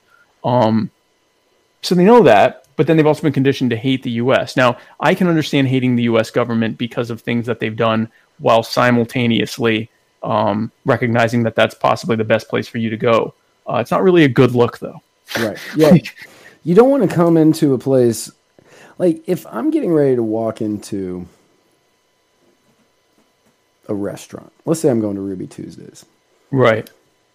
I'm not going to sit outside and burn the menu and be like, I hate Ruby Tuesdays. The all you can eat salad bar. Screw you. But- Yeah, salad bar, Right. Just screw it. Screw it all. And then try to go in. They and wouldn't then let go in and say, "I'll Right. have the burger, please." yeah, it's not. At the very least, it's garbage optics, because the major- the vast, vast majority of Americans they like the flag, they like the you know the, the things around the U.S. They don't associate those things with the government, which I think I think we tend to associate other countries' flags with their government, and we associate our own flag with us.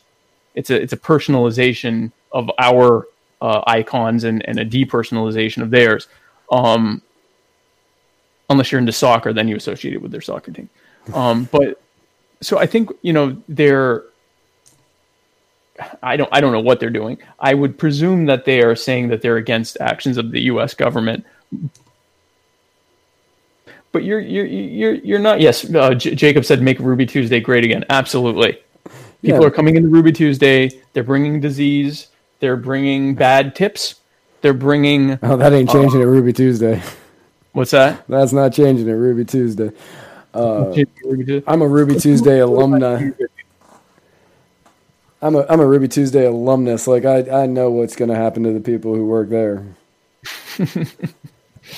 So yeah, so it's not a it is not a uh, it's not a good look. I can tell you, I'm an anarchist, but if I'm going to someone's country, if I'm going to another country, I'm not burning their flag Right. or um, any of that stuff. Really, I'm be pretty polite trying to get in.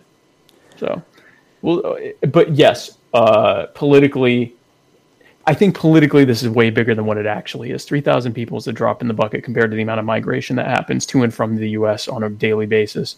Um, politically, this is big, and I don't think I think it it energizes maybe a fifth of voters to vote Democrat, and it energizes seventy So, percent. yeah, so many Republicans. So many Republicans, and it gets a lot of people in the middle who aren't really sure what they think politically. They're looking and they're going, "These people are invading. They're burning our flags." They're. I didn't even know all that. I haven't been following it that closely. Yeah, I don't know if they were burning. Like, I think they were burning the flag. I know. I, I saw pictures of them spray painting swastikas onto them and like waving them, and it's just like, why, Yeah, why would you want to go somewhere where you think they are literal Nazis?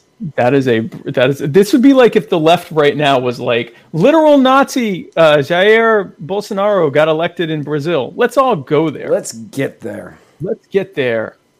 So yeah, so I I I, I don't know what to tell you. I think that uh, again, I don't And- care if they come here or not, but I I do think that they're they are politically asking for a situation that pr- results in them not being allowed to come here. Right. So They uh, so being the being that uh, it's a, huge. It's more politics than it is anything else because I don't think many of them will be able to get in. I think most of them will probably stay in Mexico. probably. a bunch of them are going to try to get in with 5,200 troops going to the border. Like, I don't really know. Are they going to use deadly force to keep them out? Like, I'm really. Most of those troops are support people. They're engineers, they're military police. They, they, they they'll be involved, but when people think troops going to the border, they're thinking like, you know, they're setting up, uh, you know, firing lines or whatever, and they're going to mow down anyone coming across. First of all, that's not really how the border is. Most of the border, you wouldn't even be able to tell which part is the U.S. and which part is uh, Mexico. And it's through those areas that the vast majority of just people that are crossing illegally. So there's two types of people crossing illegally. One do it that way; they just walk through the wilderness, um, and it's hard to catch them because it's hundreds and hundreds of miles of just desert. Um, even if there were a fence or a wall there, they, they could get over that, and it's impossible to man that long of a territory without putting hundred thousand people out there. Right. Uh, the other way they do it is they, they come in, you know, through box trucks and you know fake p- passports and you know coyotes sneaking them in in the, the undersides of sprinter vans and whatever. So I mean, um, I, a lot of people don't have a concept of how many people are are coming in legally and illegally. Three thousand melds into that like it's almost not even there. Um, so additional troops. Does it make it harder overall? Yeah. Are they going to be able to report more detainments? Absolutely, Yeah. because there's more people there to do stuff. I think whether or not these 3,000 or 5,000 or whatever are able to get in or not, I think it's going to be a mixed bag whether they're able to get in or not. And I think that it will be largely uh, irrespective of any additional actions taken. This is all optics, all the way around. All of this is optics uh, for, for political purposes. And I think it'll help the Republicans. Yeah, I do too. I think I think that the Republicans are going to pay off. So uh, what I was going to say is that here in Florida, at this point, as of yesterday, Okay. in early voting, the Republicans were up by sixty-five thousand votes in early voting. Is that common? Like, how does that normally play out? Last in 2016, at this point, the Democrats were up by hundred thousand. Ooh. Yeah, and it's like that everywhere. if if this election goes because I don't think it's going to be blue wave or red wave. I think it's going to be a lot closer than most people think. If we end up with a red wave election, where like Republicans gain, you know, several seats in the in the Senate, and you know either gain seats in the House or only lose a couple, and you know do well with the governor's mansions. Put it this way: if Ron DeSantis beats, it's Ron, right? Yeah, DeSantis, yeah. If it's DeSantis DeSantis. beats Gillum and Scott beats um, Nelson. Florida's a pretty much a bellwether. Usually, whoever wins Florida wins the country. Right. Um, I don't know how true that is in the midterms, but I know it is in the presidential election. But if the Republicans do as well as what that number just demonstrated, then I can't even imagine. Yeah, I was talking. I was talking with a guy uh, yesterday who does a lot of work with the GOP, and he was telling me some numbers. And across the nation, across the nation, Republicans are up in early voting everywhere. I had read that, but I also hadn't. I hadn't checked to see if that was true in general. I, I didn't. I. I don't. I don't follow that stuff. Um, so Jacob has said two things. One is my cousin's fiance is illegal. She's from Australia. So Jacob, I know a ton of people who are here uh, illegally, and like over half of them are not Hispanic. Like there's we we you know again you you hear illegal, and for most people the first thing they think is the stereotypical Mexican swimming across the Rio or whatever. Um, like most illegals are people that came here, including from Mexico. They came here legally and then just didn't leave. And then just didn't leave. Yeah. that's the easiest way to do it. If you have the money to be able to get a visa and, the, and the, the wherewithal to be able to do it and come here that way, it's basically the honor system. The, the visa system, they pretty much just wait to see if you overstay your visa, they wait to see if you get in trouble and then they pop you then. So if you get a DUI or you get a, you know, a, d- domestic violence, um, they just don't have the wherewithal to watch the millions of people that are in the country uh, on a visa to make sure that they leave when they say they do. And if they don't, to then try to track them down and, and whatever, they really rely on, well, if they're not criminals, then we don't care. And if they are criminals, then we'll, you know, they're, they're, you know, when they get, when they get their uh, documentation run through, when they get arrested, we'll catch them then and then we'll, we'll send them home. Um, but that's, uh, that's, that's very common. Very for- common. I had never heard Australia, but I've heard. I mean, I, I know people here illegally from Russia, from um, the Philippines. A lot of people here illegally from the Philippines.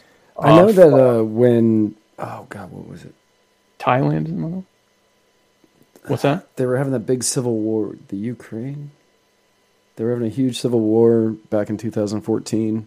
Yeah, yeah, yeah. Ukraine. That's another one. Yeah, bunch of them, bunch of them, a uh, bunch of illegals from the Ukraine were coming in, and um, Romanians. There's a ton of illegal Romanians here, uh, Lithuanians, anyone that come on these B1 visas or J1 visas or whatever. Um, stu- tons of people who come here on student visas never even show up to school and uh, and and you know go get jobs under the table. So there's a ton, a ton, ton of illegals Yep. that are here, and they are you wouldn't even know. Some of them you wouldn't even know they're immigrants um, you know, depending on how good their English is, you maybe you think they're immigrants, but you wouldn't. You, you, yeah, you, that they would be citizens or something. Like you would at least think that they were green carded. at the very least, you would think that. Um, and then and then Jacob also said Minnesota is going red for once. Trust me, Jacob. If Minnesota goes red in this midterm, then that means a lot of other places are going red too. And I can't even imagine. Like, I almost fear for if it goes that decidedly for Republicans. It will arguably be a harder pill to swallow for the left, especially the anti, like the hardcore anti-Trump left. Um, I, I guess that's sort of redundant. The left that'll be hard as opposed to the pro-Trump left. The the the the, the, left, um, because this will mean not only are they wrong and the, and the, the voters disagree with them, it will also mean that Donald Trump has been president for two years, not just a candidate, has been president for two years, and the majority of voters said, yeah, okay. And that will be, put it this way, it'll be fertile ground for my anarchist propaganda because uh, you're going to have a lot of people that are not going to give a crap about America anymore, um, or at least not the American government. So um, I think Antifa, that'll be quite a recruitment tool for Antifa, put it that way. Right. Uh, so last week, got to go back to last week's page. So last week, uh, we were saying we were taking bets on the election. Um, we both said that Republicans keep the Senate. Uh, you said that they're going to gain two seats. I think I said two seats. I'm and I'm still sticking with that. I'm I'm I- I'd say around two seats. Yeah. Right. And then I said that the Democrats will pick up less than 18 seats in the House, and you said the Democrats will gain the House. Yeah, but but like just so I think it's 23 they have to gain to Right. get the house. I think they're going to get like 25. Like I think it's going to be really close. Or So- or they could just as soon get 18. I think it'll be in that high teens, low 20s range Right. and whether it's just enough to to win or not, I think it'll, it'll be close. I think Um I'm still sticking with my 18, and I still think that the Republicans keep the Senate, and I think that they're going to pick. Like, plausible. I think that they're going to pick up a seat or two in the Senate. yeah. Yeah, this is a very um, good year for Republicans Yeah. in terms of the, the seats that are being defended on their side versus on the Democratic side. So even in a poor, even in a system, even in a situation where, where Democrats gain 40 seats in the House, they still conceivably will lose like one or two seats in the Senate. The the, the Democrats will. So um, it's kind of an odd anomaly. One thing that got said um, um, that got said last week, I think it was Jacob who said it was, you know, the Republicans always keep the House. That's usually true. Um, obviously, in the 06 election, they lost it, and then, but then they got it right back in 2010. Um, and that was in the height of of, of an anti-Bush hysteria that I'm not seeing with with Trump right now. No. Um, and and then and then kept because of anti because of the pro-Obama hope and change thing that I'm also not seeing right now. D- Democrats are not uniting around anyone. No. Like they, not have a, they don't have a strong candidate for 2020. they don't have a strong anything. They don't have a strong, compelling pro anti-Trump. Their anti-Trump that they're going to put up. They don't have that. Um, and they also don't have. I don't think the anger for Trump is where they think it is, like it was in 06. There was palpable anger, including on the right. The right didn't like Bush right. by 06. Right. They I were, don't- they were tired of the war. They were tired. They they were tired of the war. There was no. They they never found weapons of mass destruction. They were tired of the war. The housing crisis was about was, was getting started in certain but, areas. yeah, all but going. Yeah. And then it also, um, right before that, uh, Bush kind of punted with a similar border thing. You know, uh, illegal immigration was through the roof, um, and he was essentially pro illegal immigration. He didn't say that, but he just had no interest in, in enforcing it.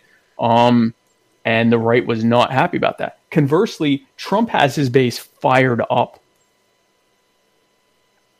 I, I don't, I, you know, I, I- still think the Democrats are going to get it. I just don't think it's going to be what they think it is. They're talking about 50 seats and all this. That's not going That's to, I not don't going to that happen. No, I, and, and I'm still on the. I don't think Democrats are going to get it. I don't think so.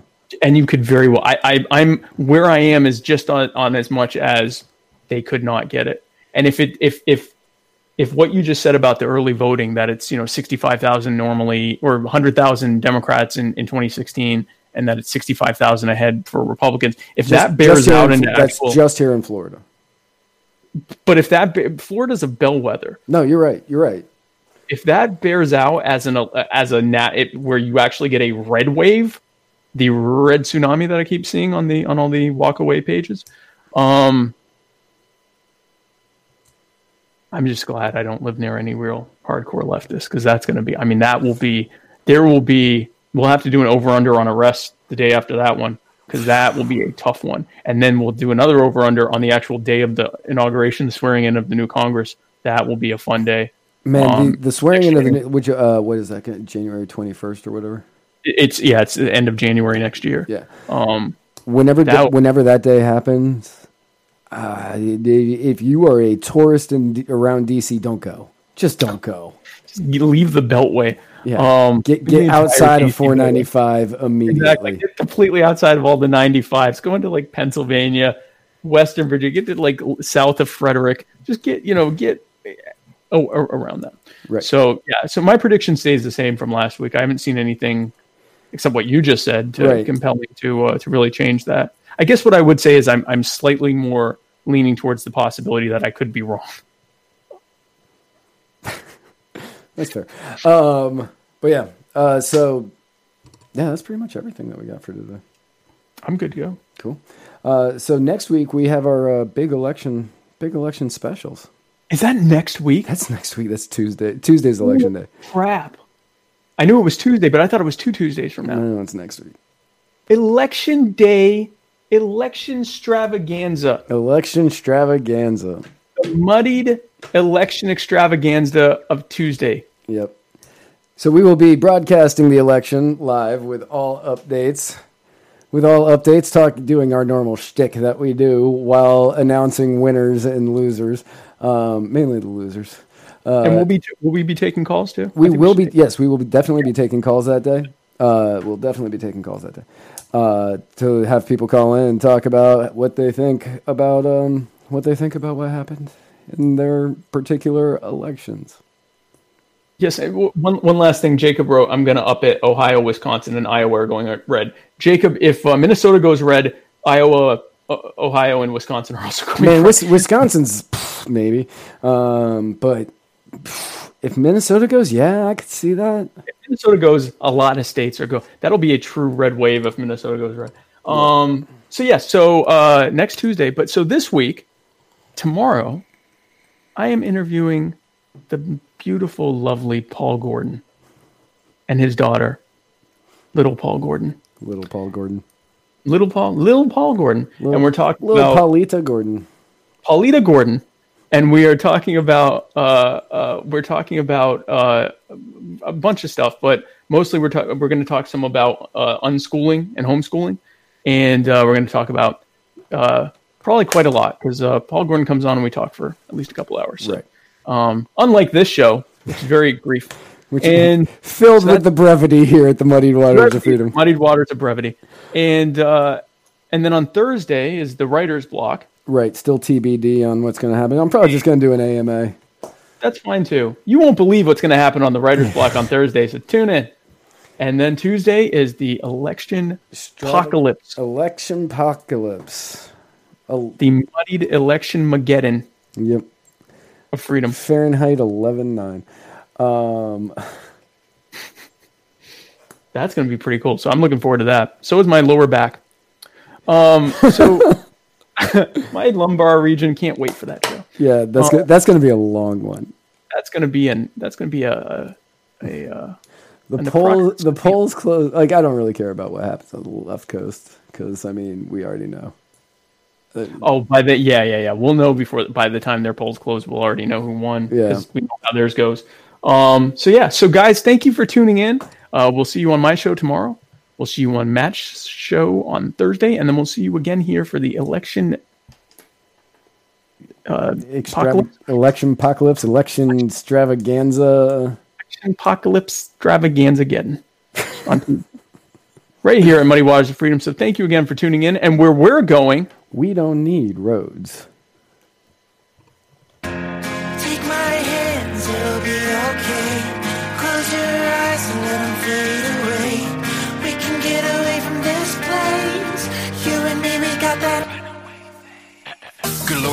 Was I? Got more to learn and I know I know it all, could never know it all. I keep on learning that to live in courage, man. It takes encouragement. Gotta plant a seed of confidence and then you nourish it. No matter what it takes, let it take all it needs. I will never hit the brakes, cause I got you, you with me. Uh, I'm just living. When it comes to limitations, I don't listen. All mash that Griffin. Yeah. Take my hands, it'll be okay. Close your eyes and let them fade away.